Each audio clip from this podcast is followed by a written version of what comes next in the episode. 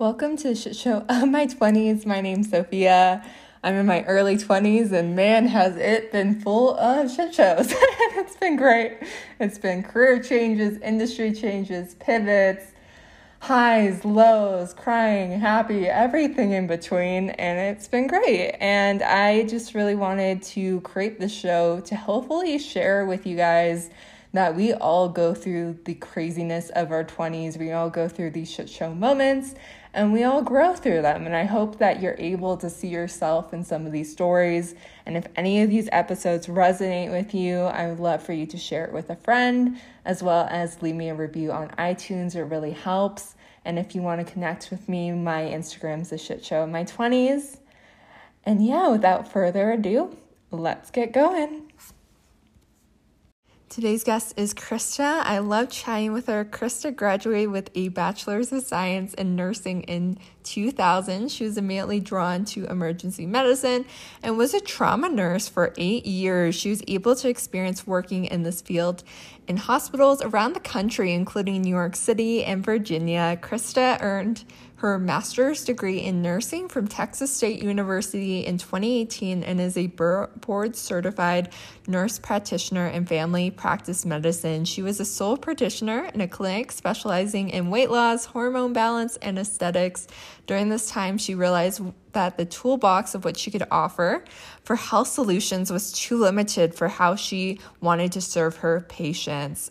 She wanted a better way to help women achieve lasting health results. With that vision in mind, Christa began her journey with School of Applied Functional Medicine, learning the really the root causes approach to personalized healthcare.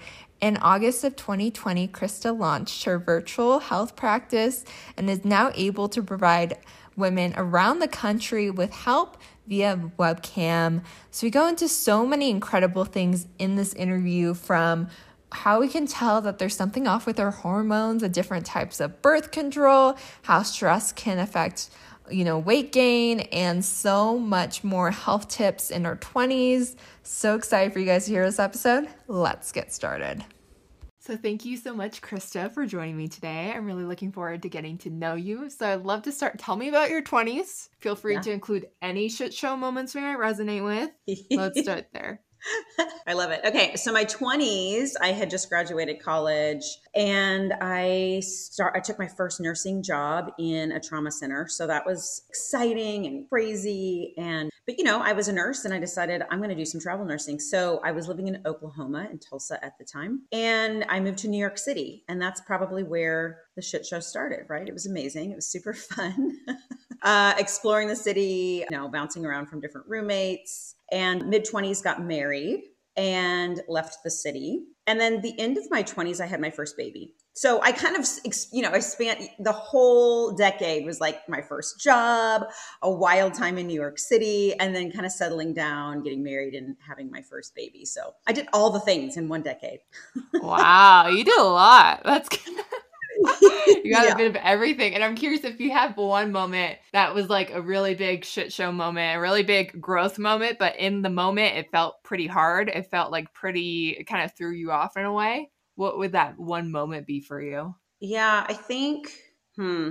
For me, it was being very indecisive of what I actually wanted to do with my life. And you know, kind of coming to terms with what, what did I really want to do for that decade? And so as far as my career and my personal life, like kind of making that blend. And after I graduated as a nurse, I was like, nah, forget this. I want to go to med school. And so I did all of my med school prerequisites while I was working in the E R. I would kind of mix both, took the M CATS, did all the things. And that's when I was like, well, I kind of want to move to New York City. And then I was like, eh, I kind of want to marry this guy who's military. What am I doing with my life? You know? And I think it was like that crossroads of all the things that I wanted to do. And, you know, you take one road and it really impacts the rest of your life, honestly. Like, am I going to go the career path, or am I going to go the, the personal life path? And, I, you know, you know, the end of the story, I got married and had a baby. So I, I went that other direction, you know, and, but I will say, I always had a part of me that resented that. I resented that I married into a military um, situation where I didn't really have a lot of choice in my career. And, you know, we'll fast forward to the beginning of my forties, and I decided to go back to be a nurse practitioner. And so I feel like eventually I came back to who I, what I really wanted in life. But that was kind of a shit show moment of like, what am I actually doing? Am I going this way or this way? And, you know, you just make a choice, right? mm, that's hard. Yeah. I imagine it's hard to like think what's like the better choice, but kind of wanting both, you know, you kind of want both of them, but you kind of have to pick. Yeah. Yeah. If there's one thing that could summarize me in a nutshell, it would be, I like to have my cake and eat it too. So exactly. When there are situations where you have to choose, you're like, oh my God, what am I going to do? But you know, eventually I did get my cake and eat it too. I, I did go back and expand professionally, but it took a while. Yeah. Wow. And I'm like curious, like going into like what you're doing now and like how you're helping people with like their health, their hormones, like how that all kind of stem together for you. Like, is this something, what was kind of like the wake up call of like, this is something I really want to do? How'd you kind of like transition into it? Yeah, well, like I said, I, I always had this tugging pull and sort of that resentment of not expanding professionally. And so once my youngest child was in school full-time, I went back to educate myself and progress there. And I got my first job as the sole practitioner in a, in a clinic where there was people in their early thirties coming in for, we did hormone replacement, we did weight loss. So I would see a lot of women coming in there and men coming in there with a lot of fatigue, couldn't lose weight. And there was just something, something knowing in there, like there's more that I can do for these people. And so I continued education then in what's called functional medicine. And that's really the study of root cause. Like, why is this person coming in and she can't lose weight? Or why is this guy thirty-two and he has zero testosterone? Like what, what is going on here? And so instead of just band-aiding it, I looked into ways that I could really help it at the source. And so once I got that education, I just, I left the clinical setting to start my own virtual practice because that gives me the freedom to spend the amount of time I want with people, to do the testing I want with them. And it draws people who are really willing to do the work to get to their root cause of their own health. You know, they prioritize their health. And so um, it's kind of been a win-win, but that was really the, the driving factor was I really want to help people. I don't want to just like give them a, a cookie cutter answer. So. Yeah. Yeah. And that's great. And I'm wondering, like, if you were to say something about like in your twenties, your hormone health, like what's something we don't pay attention to in terms of our hormone health in our twenties? Like what sort of tips would you give like specifically for that decade to be able to put ourselves in like a better place in terms of our hormones? Yeah, I think one of the biggest things I see, particularly with women in their twenties, is undiagnosed P C O S or endometriosis. So pay attention to your body. Like, you know, we tend to focus on our period being just like our cycle being just like when we're having our period, right? Like actually bleeding. But really, most of the time, we're not. We're doing other hormone fluctuations. And so it's important to focus on, are you having a lot of cramps? Are your periods really irregular? Those are all signals that something's not right because really your period should be pretty easy breezy and pretty regular. Right. And so paying attention, I think, is the first step, like really being aware and in sync with your body. And then birth control pills can really cause a lot of problems that we that we aren't really told. Right. So taking control and take being empowered in your hormone health early on, I think, is important because that can affect downstream or down the road when you want to when you want to have a baby and you're struggling with vitamin deficiencies or hormone dysregulation because you've been on the pill since you were sixteen. Right. And so looking into other areas. areas of birth control for you, being empowered and educating yourself. Yeah. And for boys, you know, men, I don't know how many of your audience is men, but I found a lot of guys who were in their thirties had low testosterone because they had had head injuries. So football or falls on their dirt bike or using steroids or using testosterone to enhance things early, like in high school and college, where they really didn't need it. And now their pituitary really isn't si- sending those signals and they're struggling to to create that hormone in their body. So those would be the two biggest things I would say for men and for women that I saw in my practice. Mm. What are like some more like warning signs of like maybe something's off? Like what does it show up also like in our skin? Like what are some other ways too that we could kind of see yeah. like, okay, something's definitely off here? Yeah, acne is definitely a signal. So if you've got acne, especially cyclical acne, where you're seeing that it happens certain times of the month, it's common, but it's not normal, right? So those would be signs that maybe something is off. And then again, going back to cramps, going back to difficulty losing weight. If you're just gaining weight and you're really struggling with that, you know, instead of going into self-beat up, get curious, like, well, what's going on? I'm honestly eating pretty healthy. I mean, if you are, um, you know, as long as you're doing the work and it's not, it's not getting you results, that could be completely hormonally driven. And that's where testing comes into play, where we're like, okay, maybe, you know, P C O S can cause some issues that maybe you're not even aware of, that you struggle with keeping weight off, because it's all insulin resistant driven. So yeah, difficulty losing weight, a lot of fatigue. You shouldn't be struggling with a lot of fatigue in your twenties, right? And so mm.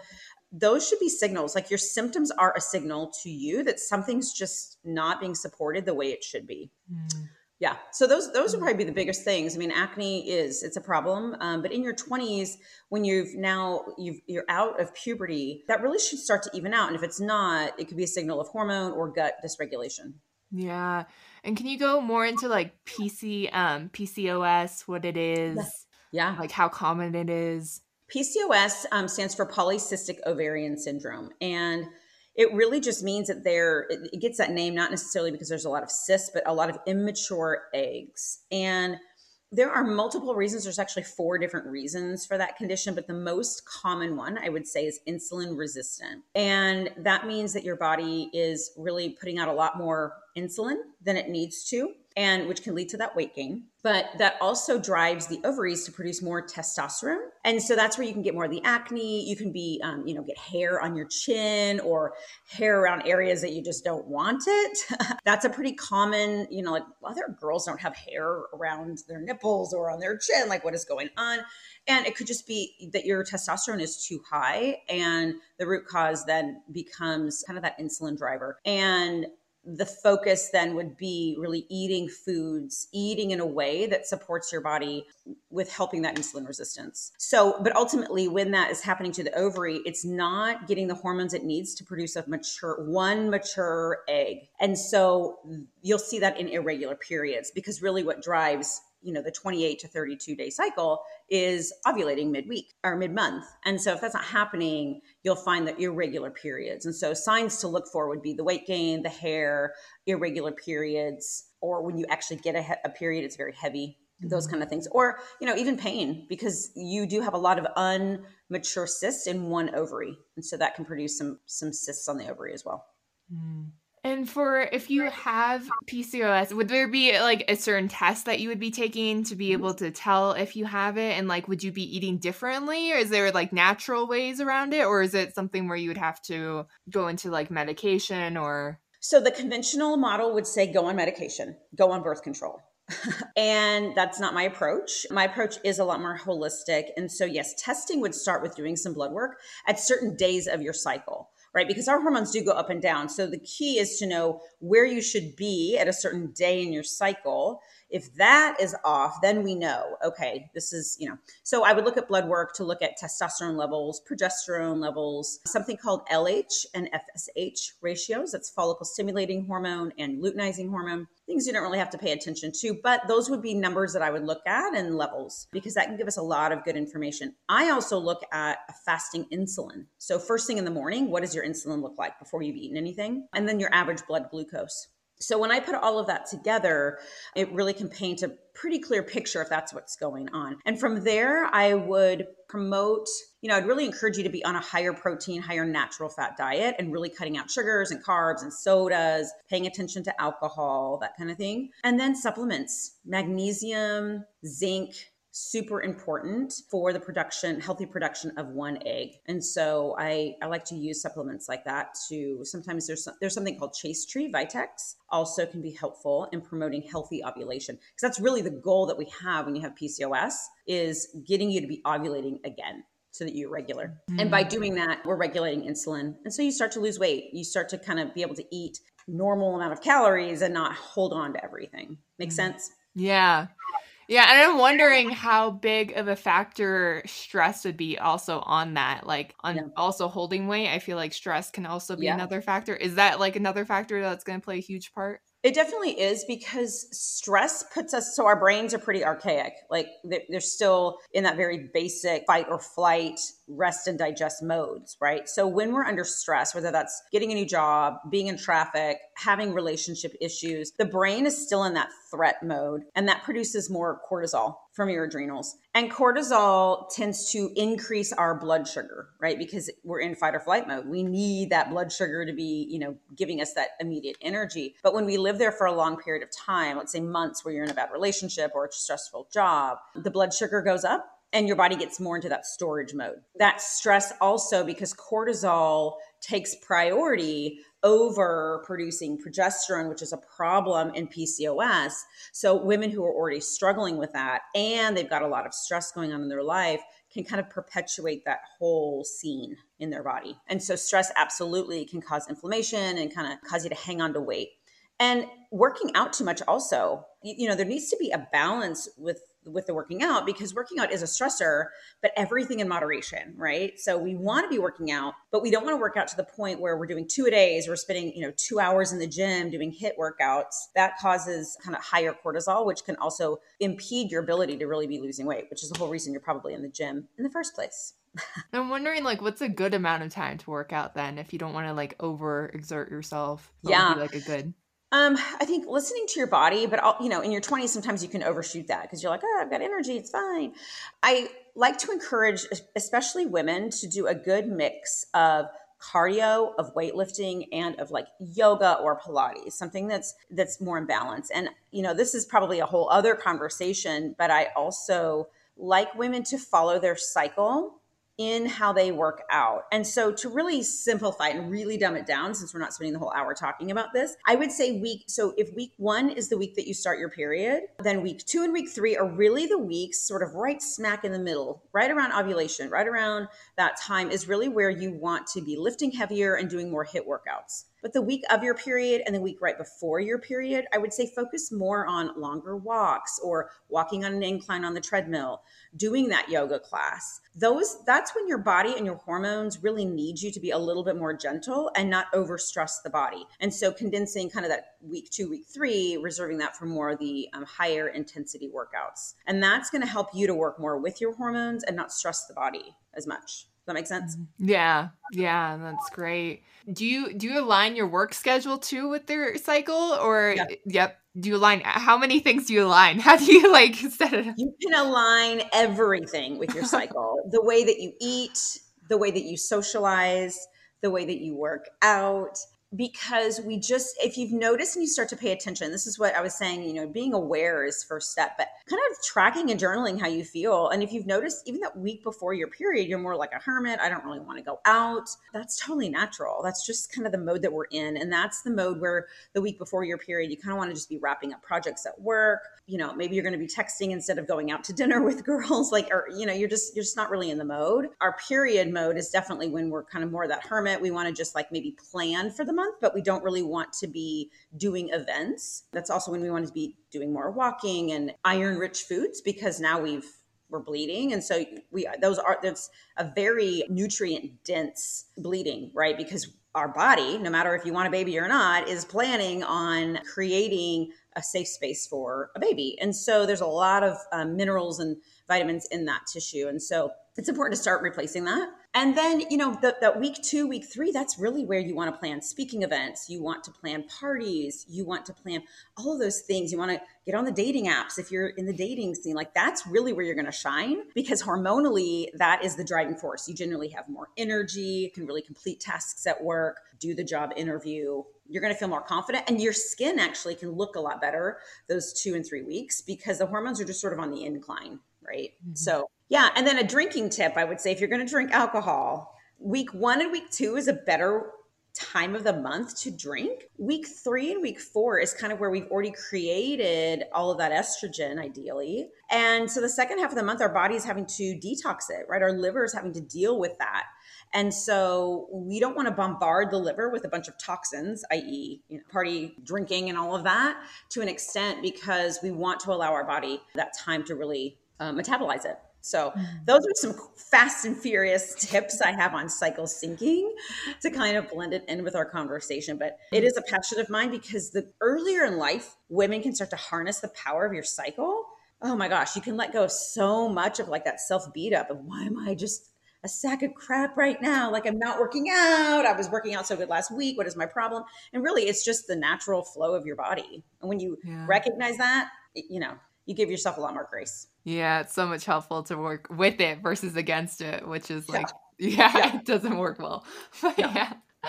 Yeah, and I'm wondering when you when you like start to get your period, you start to get pretty tired. Is there mm-hmm. anything specifically you do to like keep your energy up? Do you stay pretty tired, or is there anything you kind of supplement during that time? Well, I would say for one thing, you know, giving yourself grace, knowing like, okay, I am going to be a little bit low in energy. My hormones are absolutely at the lowest right now, all of them. Estrogen, testosterone, progesterone have all kind of plummeted. If you think of a roller coaster, like for all of, for your period to actually start, all of them have to drop. So acknowledge that, get a bit more sleep, go to bed a bit earlier if you still have to get up early, you know, so to kind of flow in there, maybe schedule, if you're going to do once a month massages, do it that week. You know, just really go with your body. Also pay attention though, if you've got really heavy periods, that can lead to more fatigue. And again, heavy periods are common, but they're not normal. So pay attention to that. If they are heavy, then that might need some attention. But rebuilding, so adding that magnesium, taking B, a B complex, so not just one B vitamin, not, not like just a B twelve, but a B complex can be helpful. And then eating really nutritiously that week can help build, you know, all of those vitamins and nutrients back up in your blood, in your body. Going back, you were talking about like there's a lot of effects that come with birth control that we're not aware of, like we're not really prepared for. I'm wondering kind of what's your opinion on birth control and what, what you would suggest with that? You know, first and foremost, women in their twenties who don't want to have a baby, like we've got to prioritize birth control, but there are other ways to do that. Being in sync with your cycle, although, you know, it's not one hundred percent effective, but there are other means of birth control. So I would always look for those first, but obviously we do need to address the need for birth control. And it's very empowering as a woman to be able to have those things. But when we talk about health, prioritizing other means like an I U D, particularly a copper I U D that doesn't have any hormones in it, can be the most healthy because we want to have that normal cycle. When you're on a birth control pill, that's not a real cycle. That's not, it's at, your brain is shut down from making the amazing estrogen and testosterone and progesterone flow. It's kind of this ups and downs, right? And we want to be able to harness that. It's kind of like um, our health bank for when we're in menopause later in life, because estrogen has a lot of healthy impact on our brain and on our bones, on our cardiovascular system. And so it's it's very, very healthy for our body to have that. We're designed that way, to have these rises and falls of estrogen. The pill kind of just shuts that whole thing off. And in fact, a, a bleed during your pill is not an actual period. It's just, you know, you're shutting off those hormones for a minute and, and you're bleeding, but there's not really any ebb and flow of hormones. So that can affect your mood. It also could disrupt your gut health, your gut lining. And so you are more apt to have more of a leaky gut, more inflammation. When you're on the birth control pill, it also depletes B vitamins, particularly B six.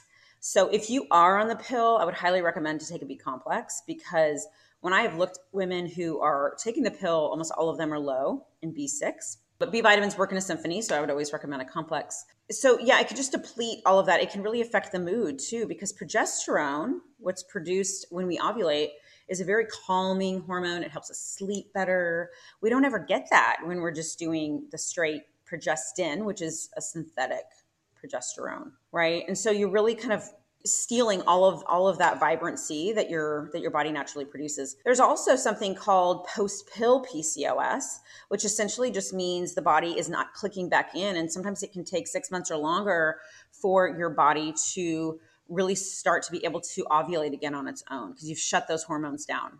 And so there can be some downstream effects even after the pill, with infertility, with gut health, and with vitamin deficiencies. And we're just not told that. I was never told yeah. that. It's just not something that, that we've been told. And so if you feel like it's safe for you as far as pregnancy to look at other avenues, I would highly recommend um, the sooner the better, getting off of the birth control pill and using something else. I also wouldn't fall for the whole, you've got to be on a pill for a condition. Okay. That's a Band-Aid. And there is a root cause to whatever condition, whether it's endometriosis or P C O S or just a lot of cramping. There is a reason that's going on. Sometimes, especially, you know, endometriosis, you need to be on it for a period of time until maybe they need to do surgery to really help clean some of that out. But I would say focusing on other ways to regulate the amount of estrogen and, and all of that in, in, in endometriosis. You know, I just would use it as a temporary help until you can focus on more root cause um, mm-hmm. effects of things. So if you are seeing a practitioner that just puts you on it for mood or for heavy periods, for cramping, I, I would say look for somebody who's going to look at the root cause of why you have that. Yeah. if someone is having problems sleep, could that sleeping could that be connected to their hormones as well, or like what it sort can. of tips do you have there if like they have problems going to sleep? Yeah, it can. And sometimes, you know, right before your period or right as your period is starting, because all those hormones are lower, you can maybe sleep a little lighter, having, you know, have a, a bit more trouble. That's totally normal. I recommend taking magnesium in the evenings for that reason. There's multiple forms of magnesium. I prefer magnesium glycinate, that form. So you can take about three to four hundred milligrams at night. And that's a calming mineral, so that can be helpful. And I would also address stress. So if you just lay in bed and your, your mind is going crazy, I would address some of that as well. Maybe focusing on breathing, focusing on some journaling, some nice stretching, you know, having a good night routine, not looking at your phone. I know we want to blame hormones sometimes for sleep, and yes, it can be, but there's so many other reasons. So that blue light from the phone really keeps the brain awake. And if you want to, if you want to be on your phone, I would say look at something that's not pissing you off or revving you up, for one thing. And if you are going to be on your phone to read or something, I would turn the light down on your phone, use blue blocking glasses. That's going to help the brain get the cues that it's now, you know, it's the circadian rhythm we want to be in tune with. But hormonally, it can definitely affect it, especially if, if your cycle's off. Right? You're not getting that, that good push of progesterone. Blood sugar dysregulation can also be a problem there. So if you find that you wake up between two and four, sometimes that can be blood sugar. That can be that cortisol, like wake up time period. So if you're noticing like, oh my gosh, I wake up every day at three and I can't go back to sleep. One thing that you can do is maybe do a protein drink before you go to bed to make sure that your blood sugar is pretty stable throughout the night. Mm. And I wanted to ask you, if we're like experiencing brain fog, what's some of the ways that we can recognize that is brain fog and it is coming up for us? And what are some ways that we can like think clearer? What are some tips you have there? Yeah, brain fog is also a pretty common thing. So th- that can be multifactorial. And so we'll just kind of go through some of the most common. Stress is going to is going to cause that. So addressing stress, how you can start to let things go, how you can start to set up boundaries so that you're not just burning the candle at both ends and really protecting your time. You know, that when work is done, work is done, you know, maybe doing some yoga stretches in the evening. The other common thing would be alcohol. So alcohol can really, it's a toxin to the body. And so paying attention to that and how, you know, a lot of times we want to, we want to say, oh, it's something this, there's something crazy going on with my brain. And really, it's sometimes basic. It's like, well, the beers that you had four days ago, because there was twelve of them, is still affecting your brain today. I, you know, I mean, we have to be honest with ourselves. Like our body has to do something with that. And so that's a toxin. And oftentimes even midweek, we still have that brain fog because our body's still trying to cope with what we did over the weekend. That is kind of a compounding effect because if we're also eating trash food, that that is a toxin to our body. So pay attention to how you're eating. I mean, you really should be the eighty twenty rule, like eighty percent of your diet should be natural foods, organic if you can, because that eliminates the pesticides that can affect our body as well and hormones. That can dysregulate our hormones too. So any area, you know, any fruits and vegetables that you can and that you can afford to do organic, I would. And then cutting down some dairy. Sometimes that can be a big hit to people who are lactose intolerant, who may not even know that they are, but brain fog, gluten. So, you know, talking about some dietary things here, gluten and dairy can be big impacts as well. So cleaning up the diet can be huge. The other thing is hydration. We, a lot of people don't drink enough water. And I used to not drink enough water either. You know, you kind of, you wake up in the morning, you have coffee, you have soda at lunch, you have tea, whatever. You're just not drinking an, a good amount of water. So I would prioritize hydration because that also can be a cause of brain fog. And it's so basic that we don't even want to be like, what? More water. But really, most people need about ninety ounces of water a day. And mo- a lot of people aren't hitting that at all. so, yeah. so focusing on cleaner nutrition, you know, regulating how much alcohol you're drinking, and then the water, and then stress. Those are probably the biggest things I would say are, are drivers in your twenties and thirties for, for brain fog. Mm. Going into the alcohol, how would you regulate it? Like how many, how much would you say not to go over every yeah. week, or what would you do there? Yeah. I mean, it's going to be individual for everybody because everybody's body has different capabilities and other factors that are, that are impacting their ability to detox. But, you know, making sure you're, you're being pretty consistent with magnesium and B vitamins can be helpful so that your body is able to detox other things in, in life. But a good rule of thumb always is to have a drink and then have some water in between, right? That's going to slow it down. You have something in your hand. I know for me, being in a social setting, I, I'm, it's just a habit. You want to have a drink in your hand, but soda water and lime looks a lot like a cocktail, and it's not, right? It's, it's more hydrating. So, you know, just kind of be, be the D D and, and commit yourself to that, you know, one night of the weekend. Again, it is going to fluctuate from, some people really can metabolize alcohol much better than the next person, just like caffeine. Some people can have a cup of coffee and it doesn't affect them, where the other person's like jittery all day. So knowing your body and then doing things like, you know, water in between, really hydrating ahead of time and before and after. I like to use electrolytes. That can be helpful too. Maybe before you go to bed or first thing in the morning after you've been drinking, doing some electrolytes can be helpful to kind of replace some of that dehydration. When we drink alcohol, it shuts off a hormone that helps us retain fluid. Okay. That's why once you break the seal, you just keep going because there's a hormone that's been shut off in our brain that helps us retain fluid. And so that also can really be dehydrating. So adding, adding electrolytes can be helpful just for some of that hangover feeling. Yeah. And then also I would experiment with, I did ninety days of no alcohol. That terrified me because I was like, um, how am I going to go into social events? And, you know, are people going to be asking if I'm pregnant? Like, wh- why is she not drinking? What's going on? And I don't necessarily say everybody has to do that, but I would challenge yourself to go to three events where you typically would be drinking and don't drink at all. And here's what I found. The beginning is really, really hard. You show up and you're like, oh my gosh, everyone's getting kind of buzzed and I'm over here like, da, da, da, da, da. And so it's hard at the beginning. And then it kind of peaks where you're really observant. You're like, wow, that person's going to have a rough day tomorrow. That person, oh, I would have been drinking way more than that person. How do they do that? And then there's that downslope. So the people who um, have been drinking kind of stop drinking because they know they're going to drive later, or that's just their natural cutoff to drinking. And so it kind of evens out. And, and the conversation is flowing and, and you don't feel like such a, you know, this is strange. So I would say the beginning part of a party is awkward and then it evens out. And, and then you wake up the next morning and you're like, oh my God, I did it. And I feel amazing today, right?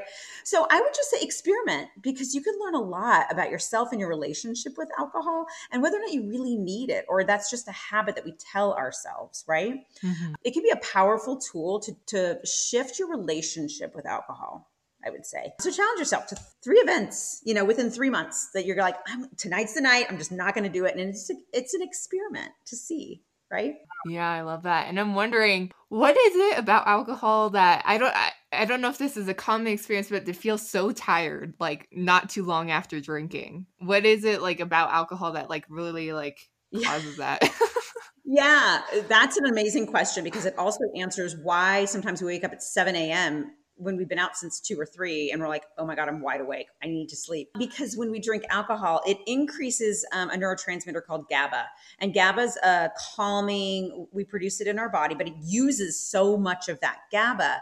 It makes us tired at night. And then all of a sudden we've used up all of that GABA. And so we're awake and we're like, I feel terrible. And why am I not sleeping at seven a.m.? Right? Have you experienced that? Yeah. It's because you're low in GABA now and your brain doesn't have it. And so glutamate is the opposite. Glutamate is more of a um, excitatory neurotransmitter. And so that's why sometimes you feel a lot of that anxiety, that anxiety the next day. You can't sleep even though you feel like trash. It's because there's more glutamate going on and you've used up all of your GABA. Mm, it's kind yeah. of a It's a terrible, terrible thing, but yeah, and, and some people are more predisposed to that. Some people don't have so much of that anxiety as others, and it has to do with that GABA glutamate ratio in your brain. Mm-hmm. And we're all different. So in terms of like our gut health, is that connected to like our hair or hair thinning out? Is it connected to like how many things does our gut health show up in, in other areas? Well, gut health is pivotal. It's kind of the the portal to the rest of the body to, to let the rest of the body know how safe our environment is, right? Because again, our brains are archaic and we haven't changed a whole lot in, in the signaling that way.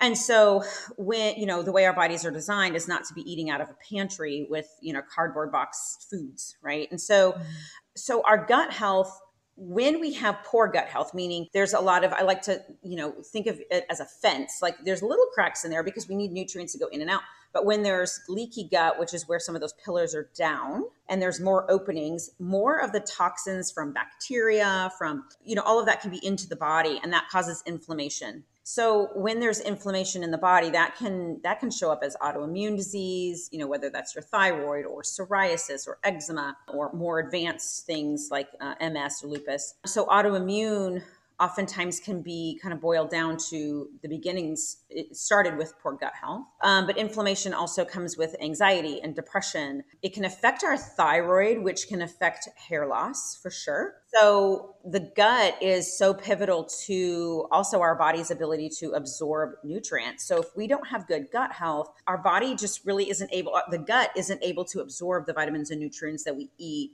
So even if you think I'm eating so great, all these nutrient dense foods, but you've never really healed your gut from antibiotic rounds, you know, even as a child, if you had strep throat a lot or a lot of ear infections and you were given a ton of rounds of antibiotics, that affects the gut long term if it's never really addressed. And so that can affect your body's ability to absorb the nutrients that then affects your thyroid. It affects hair loss, all of those kinds of things. And so, yes, it's very pivotal to a lot of things in our body. In fact, I like to look at that first because it can be the root cause of a lot of symptoms that we wouldn't even off the cuff correlate them together. Yeah. Um, but really it can have a lot of the root cause as to why other things are going on with our body. Mm. Can your gut health be off, but there's no signs, or is there usually some sort of sign, or would we know if it's off? Well, at the beginning, our body is really, you know, our, our body's main drivers keep you alive and supported. And so it takes the slack for a lot of things. And so one, by the time you have symptoms, it's generally been going on a while. And so even without testing, I would say your body needs real whole foods. You probably need to be taking a probiotic, especially if you've been on antibiotics. And you need to limit things like alcohol and things that really can tear up the, the gut, like gluten and dairy. And do you have to eliminate all those things forever? No, but you need to have the eighty twenty rule, I would say, most people. And your body's so resilient. A lot of times in your early twenties and thirties, you're not going to notice a lot of things. It's a little bit, you know, late thirties, early forties, where people are like, oh my gosh, what's going on? Well, this has been going on a while, because you've been drinking Mountain Dew and Doritos for two decades, you know, more so in the men department than the women. But, but, you know, I mean, it's like, well, your body was able to manage this for a while, but it's done. And, and now you're reaping the benefits of, uh, you know, all that exposure to toxins. So yeah. Yeah. I'm just imagining the Mountain Dew and the Doritos. I'm like, oh, you know, it's such true. a bad I mean, combination. You know, it's true. Yeah. People right out of college in their early twenties, like, you don't have, you just buy what you can afford. There's not a lot of impact. So you don't, you're like, whatever I can do, I can eat and drink whatever I want. And, you know, on the outside, maybe right now you're tolerating that. You're not gaining a lot of weight. Great. But that will catch up to you. So uh, being healthy from the get-go is, is important for your, your future. Your future self will thank you for not imbibing in all of the Mountain Dew and Doritos and, you know, the, the beer bonging every weekend. Your body will thank you later. Yeah. What's something you're excited about right now? It could be anything in your life, anything going on for you. I am excited. One of my mentors is in Canada, and I haven't been to Canada in years because, you know, the past three years, we really haven't been able to go up there. So next week, I am going to go up there for kind of a business conference I'm super excited about. And the other thing on the business side I'm super excited about is I'm going to start offering in-person talks locally here on these kind of health topics, really helping to support women in kind of that thirty to fifty year old range where hormones get wonky. And um, so I'm super excited to start some in-person talks because I've been virtual forever, which I love because I can work with people all over the country, but there's something so amazing about being in the same room with people. So super excited about that. Yeah, it's starting to get the get to the point where we're really like, we want in person. Like, yeah. We're so done yeah. with like Zoom, and it's all it's all like, no. I'm it works, good. But it's not the same. Like, I want to hug you and talk to you, and yeah. yeah. So yeah. yeah, it's completely different. Like, it's good, it's okay, but like yeah, yeah. But, yeah. Let's do the real thing. yeah. I have a final question for you. If you were to go back in time and talk to your twenty-year-old self, what would you want to tell her? Oh man, I think I would tell her, take advantage of this time where you're just your own person. You can do whatever and really trust yourself to follow your dreams and do what you want to do. And don't be in a rush to become a mom and, and do all of those things. That for me personally, because, you know, this world is so amazing, like the travel and what you want to pursue in business, and, and also just to trust yourself in all of that. And I would say on a final note, stop giving a shit so much about what other people think about you and just be your authentic self. Like really tap into who you are and live your truth and, and not feel like you have to shape and conform to look or act or do the things that other people do. Yeah. Mm-hmm. Learning that early on is so empower- empowering and powerful for your life. Yeah. I love that. Awesome. And also cycle sync. Okay. Yeah. That would be helpful. like earlier be helpful on. Early on. Learn to cycle sync early in life. Okay. I love that. Awesome. Well, thank you so much for doing this. Yeah, this was great. Thanks for having me. I hope that your audience and you find all of my nerding out and sciencey things helpful. I love it. I love nerding out. It's the best. Oh, it's my favorite. So thank you for allowing me the platform to do that today. You're welcome. And where can we connect with you? Where can we stalk you? Where can yeah. we find you? I'm most active on Instagram, honestly. I have a landing page, uh, but connect with me on Instagram. My handle is at Christa Elza, one word. D M me there. Any questions, follow me for the little tips and reels that I pop in on there. So yeah, I'd love to see you guys all there. Thank you guys so much for listening. I'd love if you can leave me a review on iTunes. Please feel free to share it with any friends you think the story would resonate with. I hope you guys have a great rest of your day.